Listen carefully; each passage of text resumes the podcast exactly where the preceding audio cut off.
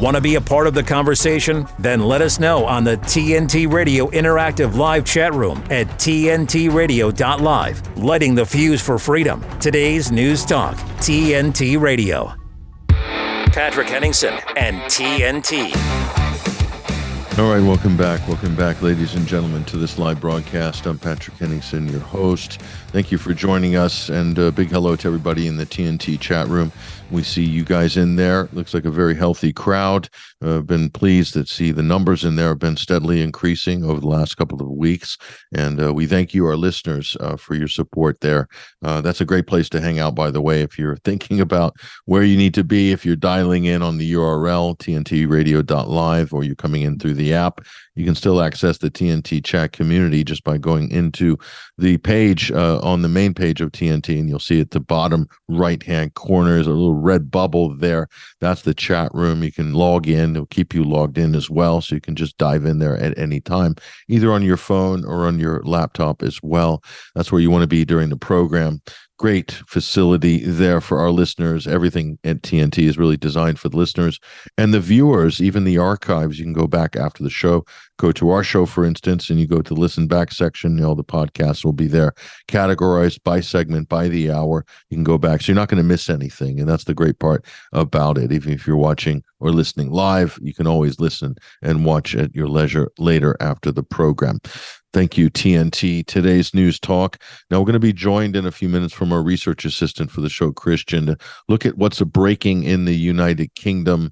And uh, we don't have any more uh, breaking news really on this uh, potential ceasefire. Um, it's been delayed till Friday, as we said in the previous hour. That's according to Qatari sources.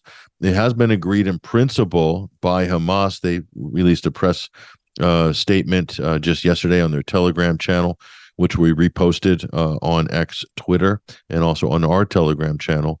Um, and it's pretty clear what the terms are.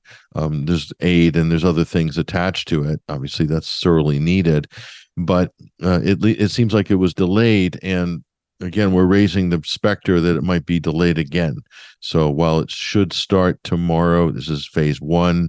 Uh, we'll have uh, 13 hostages, I believe, released by Hamas, and then uh, Israel will reciprocate with a slightly larger number there, and that's supposed to be one for one uh, over a three-day period. Uh, so a four, four-day truce with a window during the day where the, Israel promises it's going to stop bombing. Meanwhile, the U.S. are still flying drones over, and it's interesting on the U.S. side. They claimed uh, that they were providing Israel with intelligence. Uh, and that was supposed to be used for one thing, but it ended up being used for something else.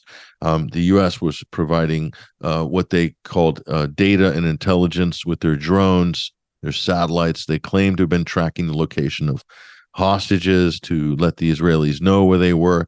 Um, but in the end, that data that was passed to the United States was used for targeting, was used for airstrikes. So Israel took the information, it took the data from the United States. The United States claimed it was giving Israel to help find their hostages.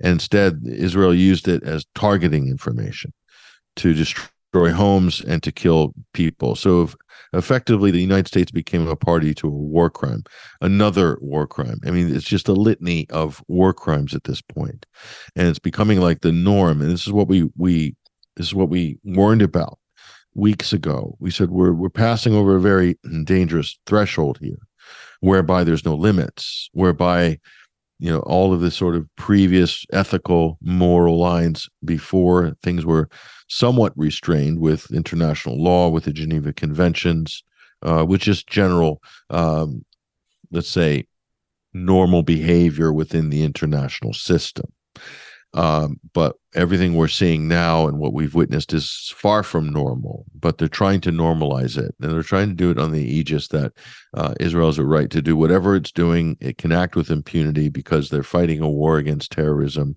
And they quote the horrific atrocities that Hamas committed on October seventh. I mean, I'm not not not uh, not to uh,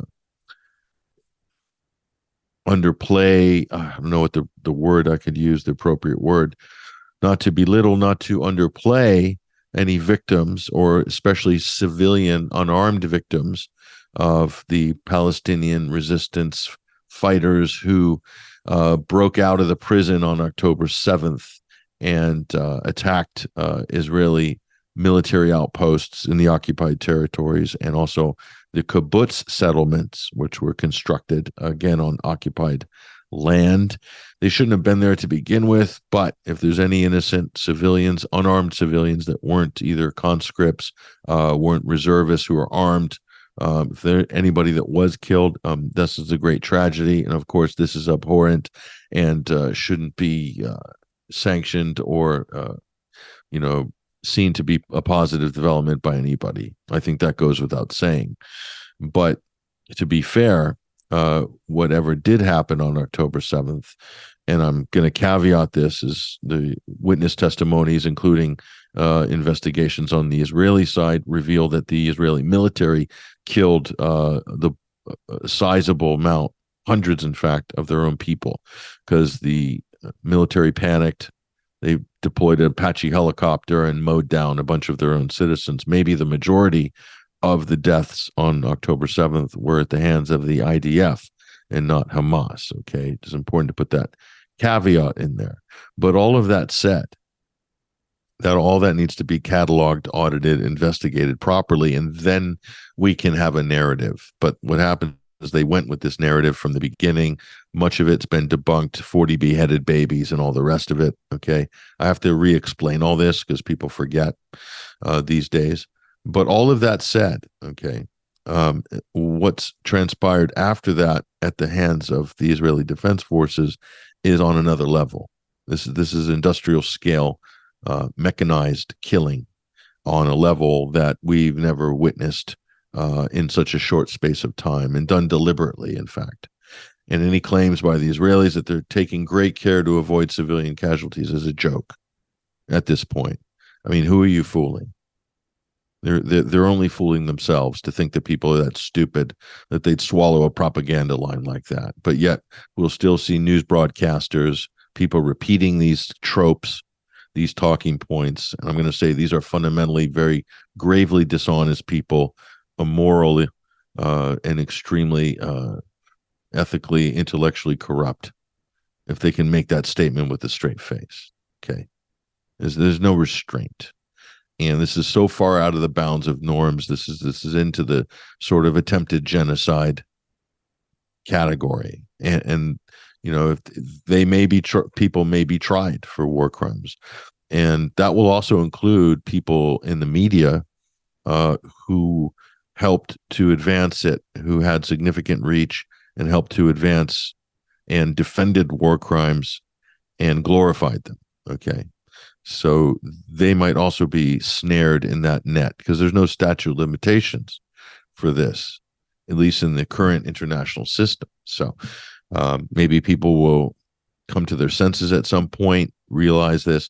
There's already cases being filed now as we speak. That's why I say, uh, especially these mainstream media outlets that have been pushing and providing political cover for what's clearly uh, the use of the military indiscriminately against unarmed defenseless civilians and by the thousands in fact.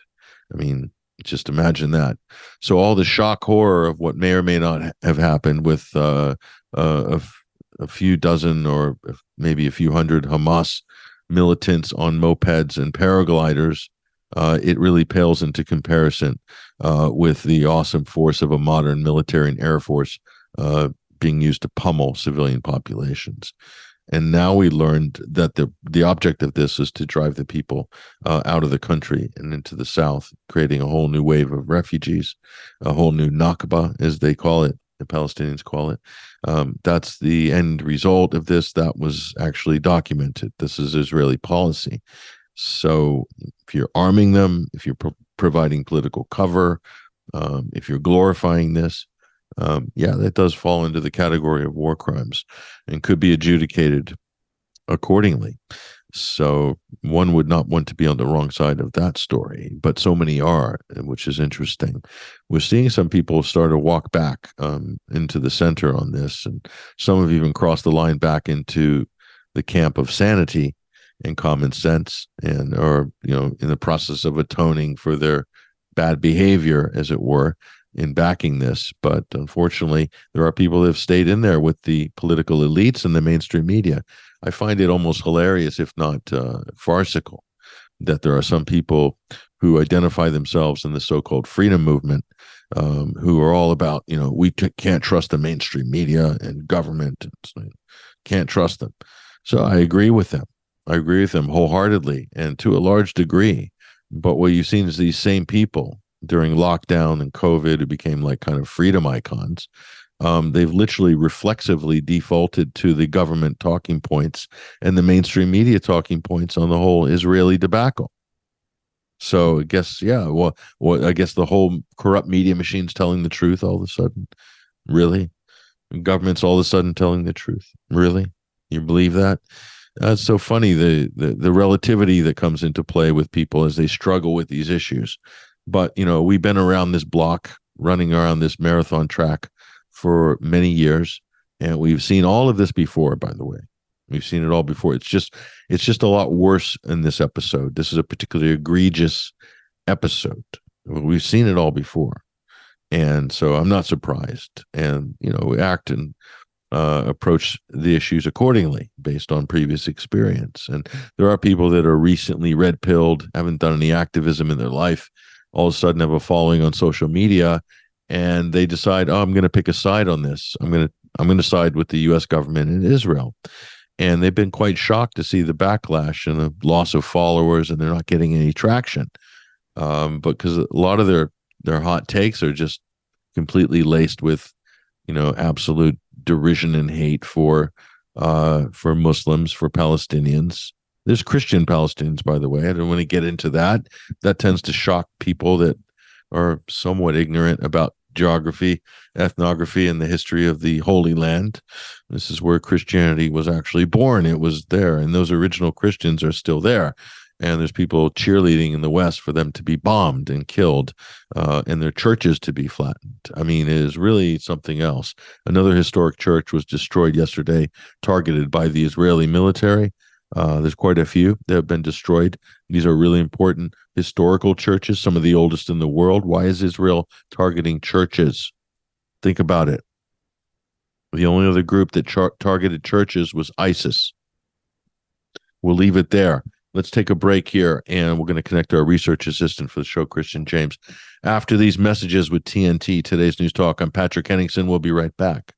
You should hear what Chris Smith is talking about. Lomborg has long maintained that wealth and an abundance of energy sources are the key elements required to help the world solve threats to our existence, which is why he opposes the obscene amounts of money the United States, the UK, Europe, and Australia are spending on climate change, which can only reduce that wealth and make us all weaker. Yes, climate has costs but so do climate policies.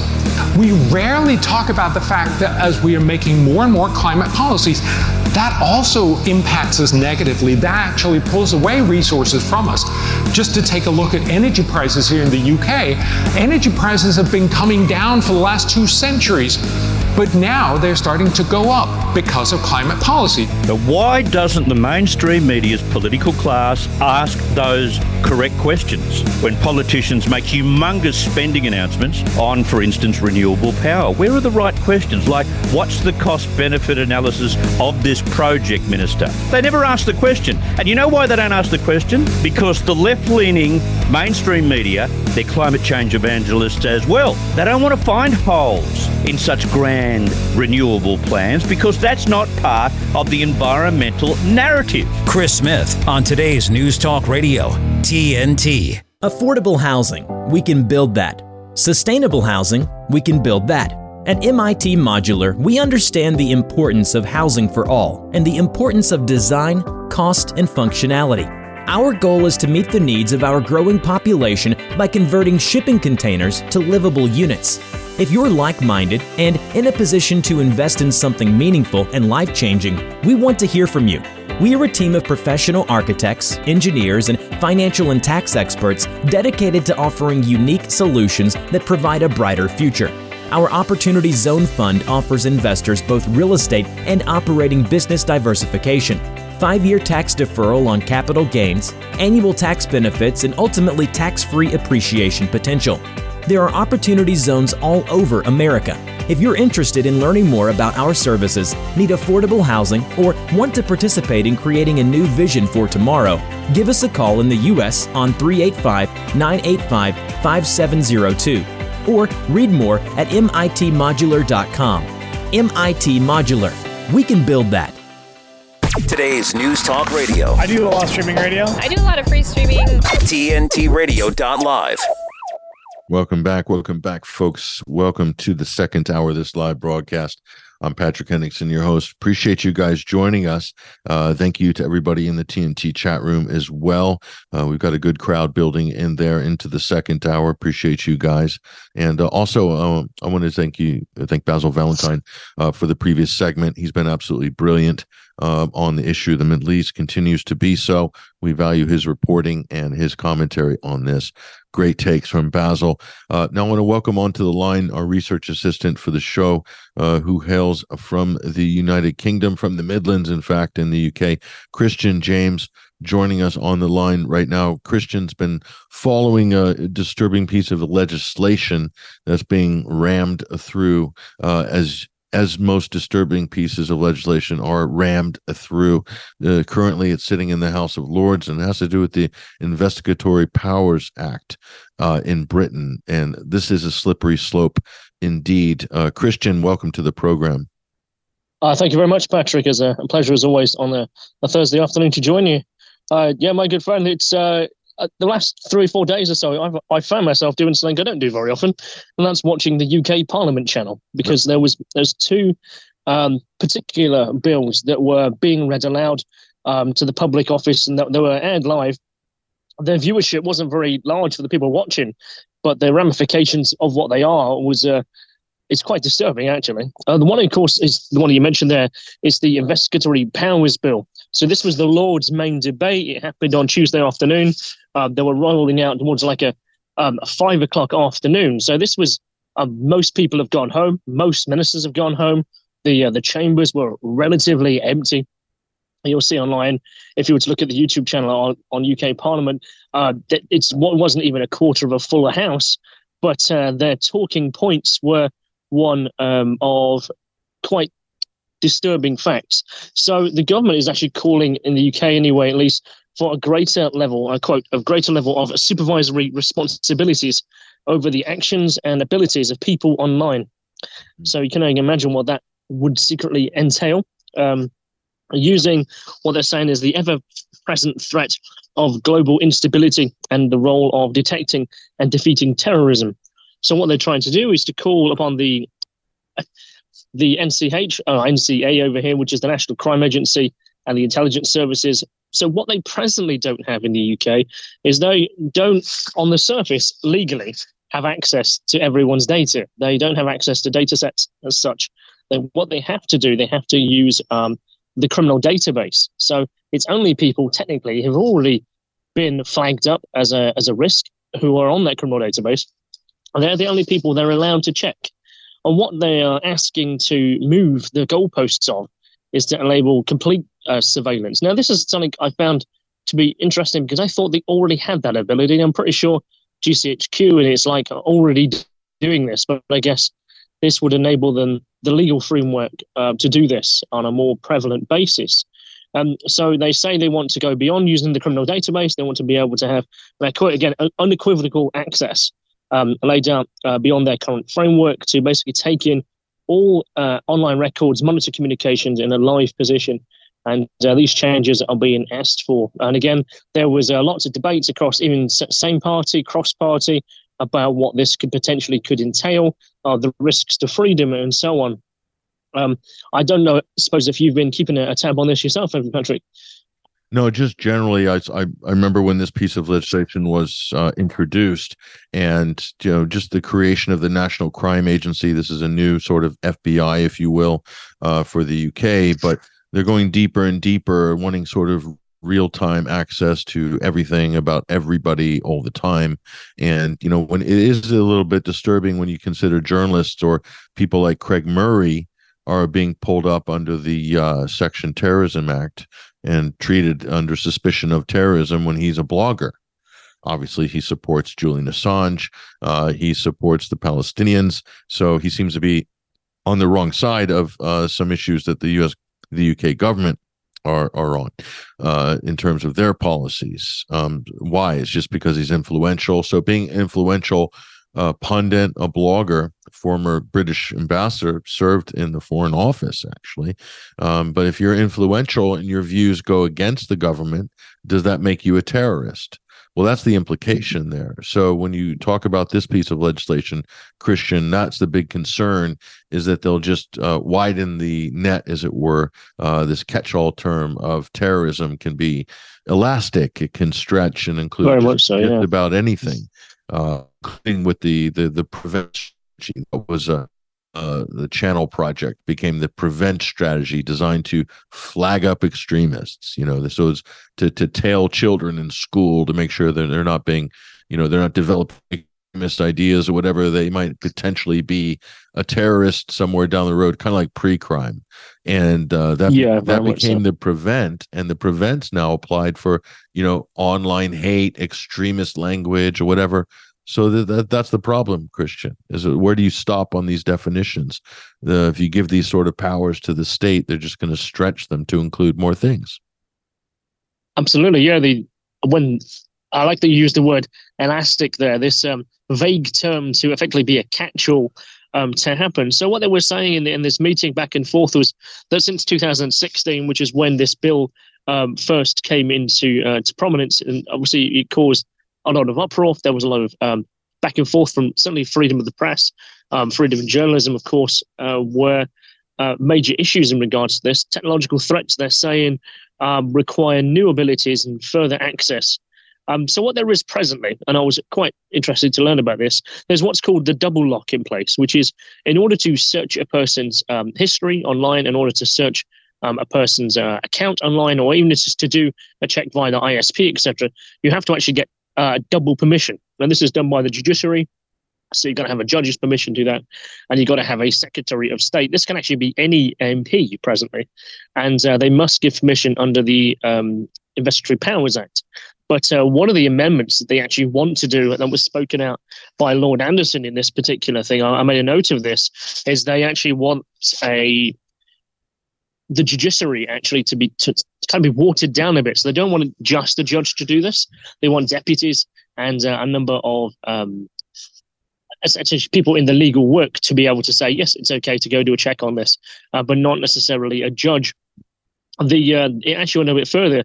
They were talking about bulk um, personal data. So basically, massive data sets that, um, and then we're talking about how pub, there's public data sets that everyone has access to the private, the public sector, um, academia, and so on. That's currently available. What they're saying is it's not versatile enough. It's not agile enough. And what they want to do, this they want the investigative powers bill. They want to be able to be able to take in uh, private databases as well as academic databases in order to do um, AI based uh, searches against people who have potential terrorist links and terrorist threats in order to offset them and oversee them uh, well ahead of time. Um, they also said that if you were to buy a data set at present, you can only have it to investigate for six months. So if you were to take in some people, uh, you have to use a public data set and you can only have it for six months. What they want now is to push that to 12 months for all, all investigations. So everyone they have, um, they, they want to do a check on, they want to be able to, to do so for 12 months. So this would mean that there's data scanning investigations of people would now take much longer. And um, presently this the safeguarding lock as it's called they want it to be loosened um, so more terrorist investigations can be done. Um, so they want to uh, expand the warrants to be issued by independent uh, commission officers again deputies as i said um, another class of oversights who are supposedly to give permission to do this. And i think that opens up the floodgates for anyone can go now if you are in the system if you are part of that mechanism. You potentially could give permission anytime to have anyone investigated for any reason, potentially up to a year at a time. And I think that opens a lot of uh, worries for um, concerned citizens out there, particularly when it comes to freedom of speech and freedom of journalism and so on, and the rights to privacy online. So they're using AI to generate these so-called blacklists or sus- list of suspicious individuals or whatever. Um, that that that in itself is is is hugely disturbing. Just just that one detail, uh, Kristian. Um, but then they're probably going to be creating other lists as well, and then they'll say, well, we can open this file, we can, you know, put them under scrutiny for you know twelve months or whatever. This kind of sounds like the Stasi actually in East Germany. Very much so, I mean, yeah. so just like as Stalin said, uh, "Show me the man, I'll show you the crime." So they, they they're going after people in search of crimes rather than if in there's search of crimes. Yes, it- it- rather than if there's a crime committed and obviously you have suspects and probable cause and suspicion and all this stuff that's the old uh, judicial system. That's the old system of uh, justice. That's the old rule of law. This is something else. This is a high-tech technocracy and one could only imagine Kristian if the uh, the stasi in east germany had this sort of ai technology the sort of know, mechanisms and uh, capabilities, uh, what would they have gotten up to uh, back then? You know, they had to use recording devices absolutely. set up in uh, rooms next to somebody they were surveilling and had someone, uh, translators listening to the recordings 24 7. I mean, it's a lot of work uh, just to catch somebody saying something that was like sympathetic towards, uh, you know, whatever. I guess sympathetic towards the West if it was the Stasi, but the U.S. were doing the same thing during the Red Scare. You see if anybody made a pro-communist comment or sentiment, and that would sort of put them in the FBI's blacklist there. So in a, in a way, Kristian, this is very much McCarthy Red Scare territory combined with the Stasi, combined with the uh, high tech AI technocracy, and it seems to me like a lethal co- cocktail, Kristian. For sure, for sure. What happened was uh, Lord Coaker actually challenged these new, abili- new abilities, and uh, what he said was uh, uh, there's something currently called target discovery, which basically, like you said there, and outlined very well, it's it's the blacklist. Effectively, there is they're calling it target discovery. So now there's a lesser requirement to determine suspicion. I quote uh, from following the activities of an individual online uh, before bringing in for questioning. Uh, they mentioned about how Apple has actually sent the UK government um, some questions, and they read them questions out, which I find very fascinating. Because currently, Apple um, has a closed circuit messaging system, again, like similar to WhatsApp. It's peer to peer, end to end encryption, and basically, the, the UK government want backdoor access to that, and uh, they are sympathetic. They said to the UK's plight for when it comes to um, terrorism and um, understanding how communications happen, but they must be able to balance uh, freedom of expression with privacy and uh, abilities to do so. And they have basically told the government they're not having access to uh, Apple's messaging system. Um, so that would effectively put the message out there that is that is still currently a, an ability, a technology that's available where people can communicate that is still technically private. And from my understanding, the UK government actually currently uses the Apple's messaging service themselves to message each other privately. Um, because I, I know from local government, apparently everyone's issued an iPhone, so I'm assuming that's actually part of that messaging system that they prefer to use. Yeah, well, they probably want to be reading the government employees. So I'm sure they have some way of I don't know Yeah. reading it, whatever. That's that is an interesting point. That is an interesting point. A- Apple has definitely tried to you know position himself as a pro uh, privacy company, um, and they have rebuffed uh, overtures by various governments, mainly in the Five Eyes countries, of course. For backdoor access to uh, everything, and because they know it's a business killer, it's it's a, it's going to kill their customer base uh, if they let that happen. So makes sense that they would be pushing back against that. But it's, it's it just seems to me, Kristian, like the the some of the more authoritarian leaning governments, the UK being one of those. I know people don't regard them. certainly, if you work in government, they think, "Oh, we just wanted to stop terrorism." Well, that's what they all say. That's what they all say when it starts. So what, what's going to happen is if someone comes out with a totally encrypted private phone, is that going to be seen as a threat to the state? Is that going to be deemed to be illegal uh, to sell or to possess? Even is this is this where we're headed? They spoke about also about there's a lifespan of uh, investigatory power bills that have existed in the past that have a lifespan of about 15 years. So they says that even by the end of the decade, the, the investigatory powers bill must um, reflect an entirely new level of technology, basically based on emerging communications uh, technologies such as AI and various technologies. So even the bill as it stands now must either adapt or be replaced by a successor. And uh, what that looks like already now needs to be on the table and being discussed. So already now they are going, what do we need to do to you know, manage and rein in AI and all the diff- different levels of uh, communication that that comes but comes with. I mean, we can imagine as like anyone now could be if you watch RT, for instance, or you listen to TNT Radio, or you listen to, or you go visit 21st Century Wire, for instance, that will now put you potentially on uh, this target surveillance blacklist, this target discovery, uh, just because you're t- seeking out um, alternative forms of information that, you know, or different angles that no one's uh, spoke about or choosing to speak about, because unless you toe the line, um, you know, who knows that surveillance, you're going to end up on a list. I think we should all be on a list by now. Yeah, that is interesting. Well, it's a little bit disturbing, uh, to say the least. I hope you keep an eye on on this discussion, Kristian. Please report back to us any updates uh, on this particular story, which is disturbing to say the least. Um, but these are the sort of things we got to keep track of. Got to keep an eye and keep people informed about. Obviously, if you're in the UK and you uh, you have uh, strong opinions on this, you have strong views. You know, you feel compelled to reach out to your uh, local MP or your local representative to let them know, you know, either by email or by letter, um, or maybe I don't know. Do they do the surgeries anymore? Uh, do they do the sort of local surgeries? Maybe they don't do those anymore. They don't want to be that close to their constituencies. But you know, by all means, you should raise the issue uh, and uh, find out who's in the House of Lords, who's debating this, who's uh, chairing this, and so forth, who is in a position uh, to make an opinion on this that's influential. And you want to reach out to them and let them know that you still exist, that you're out there, and you've got feelings and opinions on this, that you do value your rights and your privacy. Um, it only takes a few citizens, a few active and committed citizens, to sometimes turn the tide and make a sea change on issues like this. This has always been the case throughout history. So if you're sitting at home saying, oh, you know, you like lamenting about the fascist police state, but you don't want to sort of put your oar in the water and do something, I think you you're well within your rights to do that. And if you don't make those opinions uh, known, if you don't vocalize your concerns, uh, your leaders are going to take that as uh, implicit consent to whatever they're doing. It's as simple as that, folks. It's always been that way. But uh, we live in a strange modern world, Kristian, where sometimes, I don't know, a lot of people just detach from the system and they think, oh, it's like a spectator sport. Um, it's not, it's an interactive sport. You got to get involved. It's a big team. We're all on it, folks despite what George Carlin said, uh, that's a club we're all uh, a member of, and we need to use those rights. Otherwise, we'll lose those rights. It's as simple as that.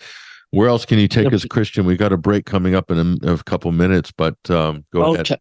I, I, guess I mean really what comes back from that. I mean the next point is I mean you talk about those those surgeries that, that MPs hold. I mean certainly Nottingham now, and I, I mentioned it last week. The, the um, a lot of those surgeries, those offices of MPs, have actually found themselves under a lot of pressure of late. I've certainly seen online uh, many of them have been vandalized, many of them have been damaged.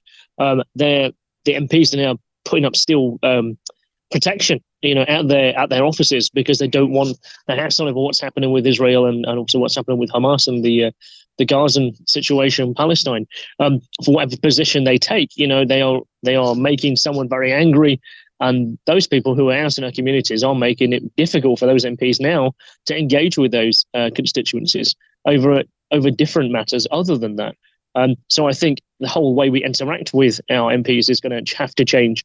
And so that will probably factor into the security arrangements of them themselves. Yeah, the, the, you remember the Jo Cox uh, incident? Um, I think yes, yes. Leeds, Le, uh, Labor MP, uh, I think it was a Labor MP from Leeds. Uh, so that that with the the homemade gun, I mean, the whole thing, the the whole story to me was really extremely dodgy. By the way, and even even made more dodgy by the fact that the Southern Poverty Law Center in America, which is one of the pre, premier race hustling organizations in the United States, provided this so-called evidence uh, implicating uh, Thomas Mair, I believe his name, of assembling a homemade gun, which uh, supposedly was used to uh, murder the MP Jo uh, J- Jo Cox, I believe her name was, and so be, but but the result of that was she was coming out of her surgery, and Americans might find that to be a weird title for a member of parliament to have a local meeting with their constituents like an open house if you will. They call it a surgery. I don't want to get into the roots of that. It's it's interesting and strange at the same time. But anyway let's just call them local meetings with your mp um, began to be questioned at the time in terms of the safety risks of the elected representatives. And this so it's it's interesting those types of seminal events that do kind of shift and changed attitudes towards things that were you know accepted as normal before. Like people should have some access to their uh, elected representatives but we see increasingly Kristian this detachment from government and the people from uh, the elected representatives and those who elected them we see this big gulf forming where they're almost untouchable. Like you will have no access to these people. And soon, at some point in the future, you're probably not even going to be able to vote for them anymore. They'll be voted in by AI or some sort of AI polling mechanism or something crazy like this. I'm sure that can't be gamed, right? But I'm being a little extreme going forward in the future here, Kristian. But you can see the trend which is definitely a lot more talk about security, more talk about uh, risk, and creating this kind of elite bureaucrat class that you have absolutely no access to at all. What are your thoughts on that? No, absolutely. You you basically are putting them behind um, behind shutters, behind barriers where they effectively only exist as a mouthpiece, perhaps online, on your television, on your radio, um, and they have no immediate access to their people who have to vote for them. It kind of reminds me a bit of the mayor situation in the US, where you you only ever see them publicly when it comes to election time. But before that, you know, you don't even know who they are, who the representatives are. Um, I, I kind of think it, it, it reflects that a bit, where there is no access to these people. You don't even know who it is you need to talk to in order to raise issues up uh, up the chain and going upstream, as it were, in the terms of the business talk. Um, but no, I, I think you it creates that barrier of separation where people are expecting that someone else is taking care of them. When we need to take responsibility ourselves and go, hey, I need to come and talk to you. We are going to have a conversation. But of course, that leads to potentially the awkwardness because some people have a very difficult way of communicating. And so that would also put another barrier up in its way. Yeah, yeah. I, I, I don't think it's a positive development myself. Uh, I think it's really important. Um, that's one of the that was uh, previously, not now, but that was one of the great features of, of British uh, democracy is that people did have access uh, in a way to their local reps that they didn't have in other countries. Uh, certainly in the United States, there's a huge barrier between those in Washington and those who are in the states that elected them, the Congress and Senate. I'm talking about. So uh, that was a great thing about Britain, and sad and unfortunate and quite dangerous the fact that this is being eroded.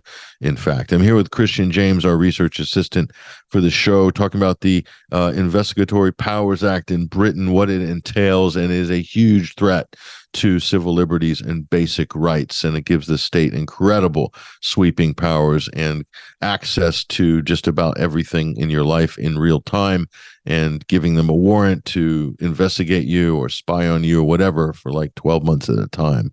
Why? On suspicion of being extremist, terrorist, whatever the term you want to use they all it's all being lumped into one sort of soup there uh, unfortunately but we, let's take a break here quickly with tnt today's news talk and when we come back we'll be hitting some other massive stories as well Kristian's going to share with us in the final segment of the final hour i'm patrick henningsen stay there De-weaponizing weather with reality and perspective. A very interesting study has come out. The top 1% of wage earners in the world produce 99% of the emissions of CO2. Now, if CO2 were bad, that'd be a big problem. But it's not bad. But it's very interesting the way they came up with that. The number one producer of CO2 with 1.3 billion people is China. So the Chinese have to be consuming more CO2 than, let's say, the United States, and they do five uh, to 10 times more. But that's interesting. Is this study saying that the average wage in China is higher than the average wage in the United States? I seriously doubt that. And the answer is not with CO2. It has to do with the system, the system of capitalism and freedom, which of course is being taken apart in the United States and other areas in the West, versus the Chinese system. Now we continue to see China thumbing its nose at the rest of the world as they have produced 137 coal plants in the last two years and continue to build them like mad. And yet they say, oh, well, we're going to be carbon neutral by 2050. By 2050? I thought the world's ending within 10 years. What good is carbon neutral by 2050? They're not going to be carbon neutral anytime in anyone's lifetime, and likely in anyone's lifetime that has not been born yet. This is TNT climate and weather watchdog meteorologist Joe Bastardi, asking you to enjoy the weather. It's the only weather you've got. When a crisis hits, close to home and across the globe, nonprofits are on the front lines, ready to serve, healing, nurturing, rescuing, protecting, inspiring. The work of philanthropic organizations has never been more important, and it's donors and volunteers like you who make all this possible. Thank you. The Nonprofit Alliance. Patrick Henningsen talks on today's News Talk Radio, TNT. TNT. Welcome back. Welcome back, folks, in the final segment of the final hour of this live broadcast. I'm Patrick Henningsen, your host. Thank you for rejoining us. And we'll hit the ground running once again with our research assistant for the show, Kristian James, joining us on the line right now from the Midlands in the UK. So, Kristian, uh, what's next on the docket today? There's a couple of things we want to get to, but uh, I think there's Yeah, so there's an interesting one that you mentioned about the Trans-Pacific Partnership. Uh, elucidate us a little bit on this well, yeah, like, like I said, I, I found myself watching the UK Parliament channel, something I never thought I'd ever do, generally speaking. But I wanted to particularly take note of this particular uh, discussion.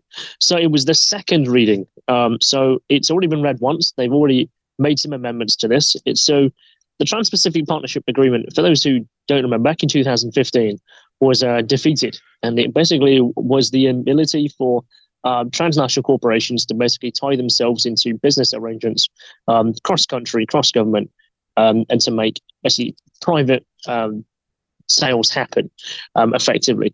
So it got defeated, and uh, it, it raised major issues, certainly in terms of the the, the truth movement, shall we say. Um, so it's, it's now back on the agenda. It has uh, a couple of uh, new letters added to it. It's now being called the Comprehensive and Progressive Agreement to the Trans Pacific Partnership. Now, so what it effectively means is that we are now opening ourselves up to trade to the world. It allows more um, economic opportunities, they said, um, particularly in regards to cattle, in regards to food, in regards to um, imports and exports, and so on. So, a few areas that were certainly a cause for concern was America really wants in on this in regards to um, the situation. So it's not, although it's called Trans-Pacific, it also includes America. Um, so as you know, in areas of America, there is um, a lack of ingredients that are on uh, most items, you know, because they, they contain things like corn syrup and genetically modified um, foods and so on. So they want to now bring that kind of process over here to have basically a greater amount of imports happening.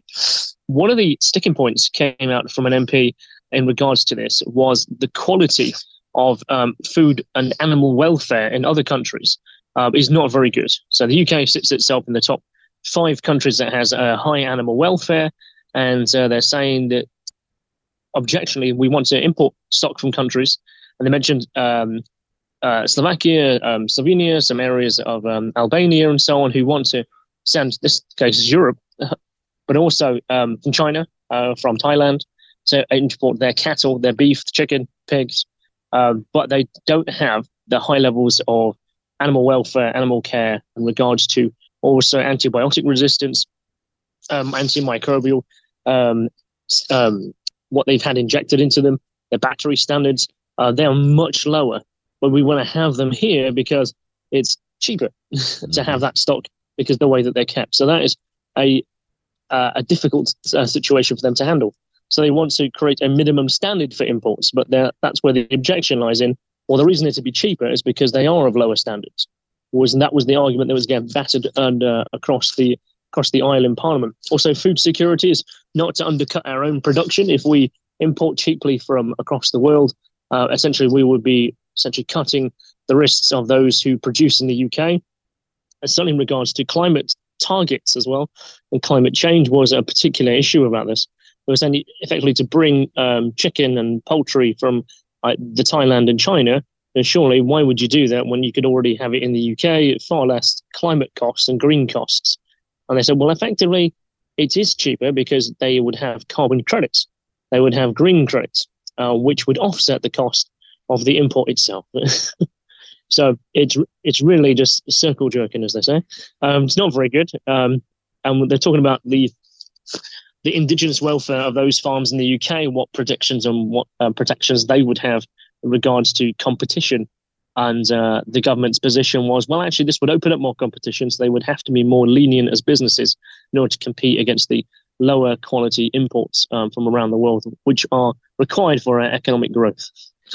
Wow. So if, if you strip out the green, uh, the sustainable development, all that sort of stuff, uh, carbon credits and all of that, I mean, this just adds more complication to the whole picture. When we strip all that out, uh, is there anything worth keeping in there or is there any benefit no. in there? I don't know. What do you think?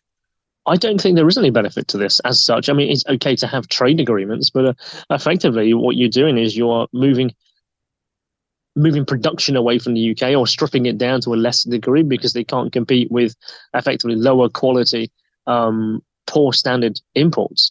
Um, so that will be a major difficulty. Um, they're saying it's going to be a boost to the economy, boost for growth. Um, they're calling it the open food, open food. I can't even say the word now. Open food agriculture, uh, where growth and competition um, should be um, there. They also want to have zero tariff, so no import tax on this stock either. Um, so this is likely to put a lot of um, farmers out of business in the UK who don't have to pay tax. if you're importing, then think there's going to be a massive kind of, uh, uh, I guess, an agreement could just brutalize uh, the UK farming industry here.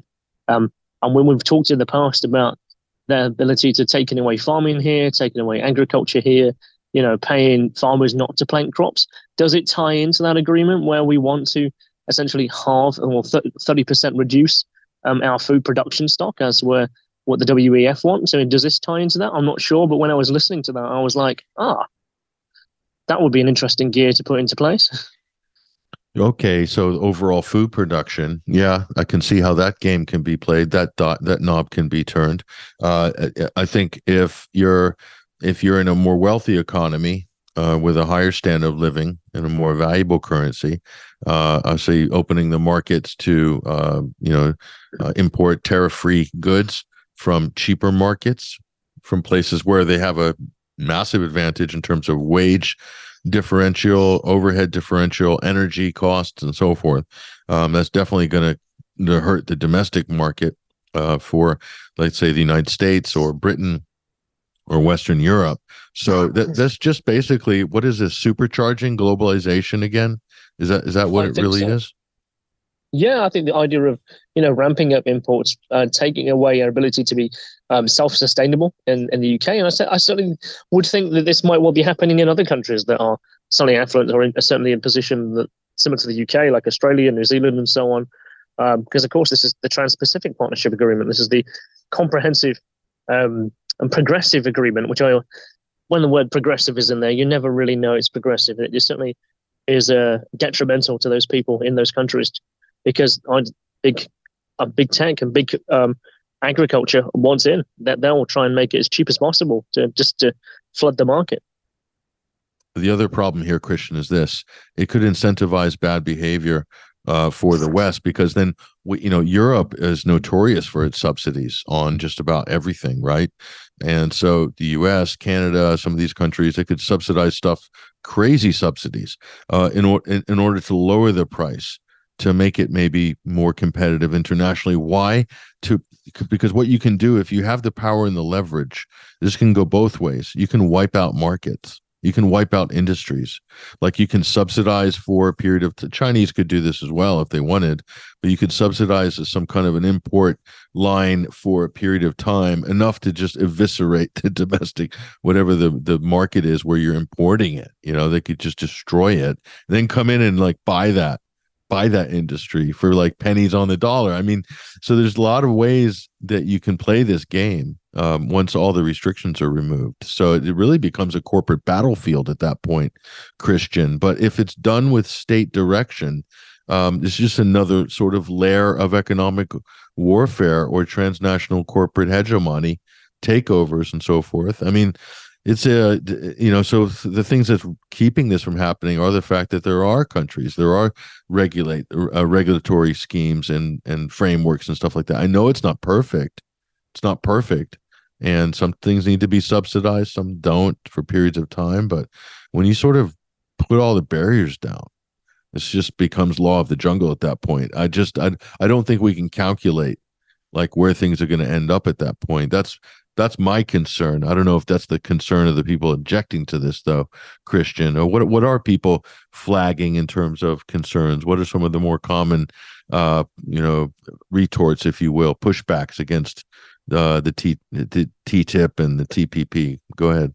Yeah, so the, the um, in in Parliament, the the back and forth really was around um, the uh, my, so antimicrobial DNA modification of these animals that are going to be coming in. There was uh, certainly uh, regards to what vaccinations they've had, what um, how have they been treated, and basically the RSPCA they targeted them with producing a report which they spoke about um, to make sh- where we stand in terms of the, the world standing of health of, of animals and how we look after them. And uh, the other countries simply don't have that. And uh, how can we ensure that those countries are going to have those standards in place if we start to import? So really, it was a case of, and the arguments really were, there isn't any. There, there is no standards, and we we can't leverage those countries to make it better for them for those imports. And uh, it was kind of just left in the air as that is that is the issue. There was um, some particular nudge. There's Dr. Liam Fox uh, who helped um, shape the agreement. He says the UK is now in a weaker situation because we're not, we can't discuss with the EU, and uh, we are essentially they are an adversarial market. He he used that phrase, and um, what they want to now do is to open it up beyond Europe, so to have imports come from obviously beyond uh, the European border. To have um, again, they mentioned mentioned China, they mentioned Taiwan, they mentioned India as a staple markets. What we need to be importing from as a as a standard fare to make the UK economy stronger. But you could see it on the face of everyone. No one really was kind of uh, believing this is a good thing to have, but this is certainly the globalist plan, and or to keep this nudge going, and they'll just keep renaming it until they eventually get it passed, and then they'll get their position in in play. It also gives, uh, but by the way, it gives people, um, like for instance, you know, like Hollywood, the music industry, and things like that. They're using. I remember on the Trans-Pacific Partnership, one of the big pushbacks was that they wanted the power if somebody downloaded something or watched something without paying or copyright free or, tor- or use BitTorrent or was caught, they wanted the power to go and shut down their internet access via their local ISP. I'm not kidding. I don't know if you heard. I did hear that. Yes. You remember that? I mean, that's. I do. So that's the sort of stuff on the back end of this. You know, in terms of giving those corporations the the sort of you know unlimited power, they have armies of lawyers drafting out you know legal positions on all this stuff and that's one of the big turnoffs that that's actually one of the things that got it kiboshed in uh, australia actually um, that was an important hub of the tpp by the way was australia they were road testing all of this uh, as they as they do often in australia and that was one of the things that raised people's uh, you know concerns if you will uh, Kristian so that again, these are all things on the back end that a lot of people don't think about. Um, yeah, yeah, it, it's it's in the subtext, doesn't it? You know, it's in the uh, you know subsection to you know, paragraph nine. And on that very note there, what you were saying about um, there was a situation where if a, if a company didn't make its expected profits from a situation, they could essentially sue the government to make up that profit loss. Yep. Um, and I, I can, that was that was a big part of that indeed. Oh, that's that's just uh, that that's going to cause all sorts of problems uh, that that right there it's things like that so again what is that what is that really what that falls under the heading of like corporate power like corp corporations and Lloyd the lawyers are in charge at that point right is that the, that's yeah for sure the corporate lawyers are in charge so i mean some of these corporations i mean look at look at some of these corporations Kristian they're bigger than countries They are the GDPs. I mean, it's like Amazon's GDP is bigger than I don't know, probably 150 countries or something like that. It's insane. It is crazy, isn't it? So yeah, that's the I kind mean, of things that you, uh, that's kind of abuse that could could run rampant. Could run rampant. Indeed, indeed. So I can see there's a we're coming on to the close of the hour. So let me just throw this out where to make people smile a bit, but it mm-hmm. is a bit worrying nonetheless. So it, it's Sadiq Khan found himself in the press this week. So um, there was a post, a video um, last week that went viral uh, where he gave an address regarding what was going on in uh, Israel, Gaza. Um, but of course, that, that wasn't real. That was an audio created file using AI. Now, he basically sent the police around to find, to investigate the person who'd made this deep fake voice of his uh, that went viral as a true thing. And it says there's no laws that actually stop them from doing so. And of course, they are now being drafted up to make that happen. But as such, you can still make deep fakes to your heart's content. Oh, wow. Sadiq Khan, victim of a deep fake. Wow, do we have to run to his defense? I don't know. Depends what uh, they deep faked, which what, what they made him say. We'll, we're going to check that out on social media, actually. But Kristian James, thank you for joining us. Really appreciate uh, what you brought us today this week. Yeah, thank you very much, Patrick, as always. There he goes, ladies and gentlemen. Kristian James, a research assistant for the show. Great segment, as always. And Basil Valentine in the first hour, a trusted analyst. Been a great program today. You've been a great audience at TNT. Today's News Talk. I'm Patrick Henningsen, your host. That's all we got time for.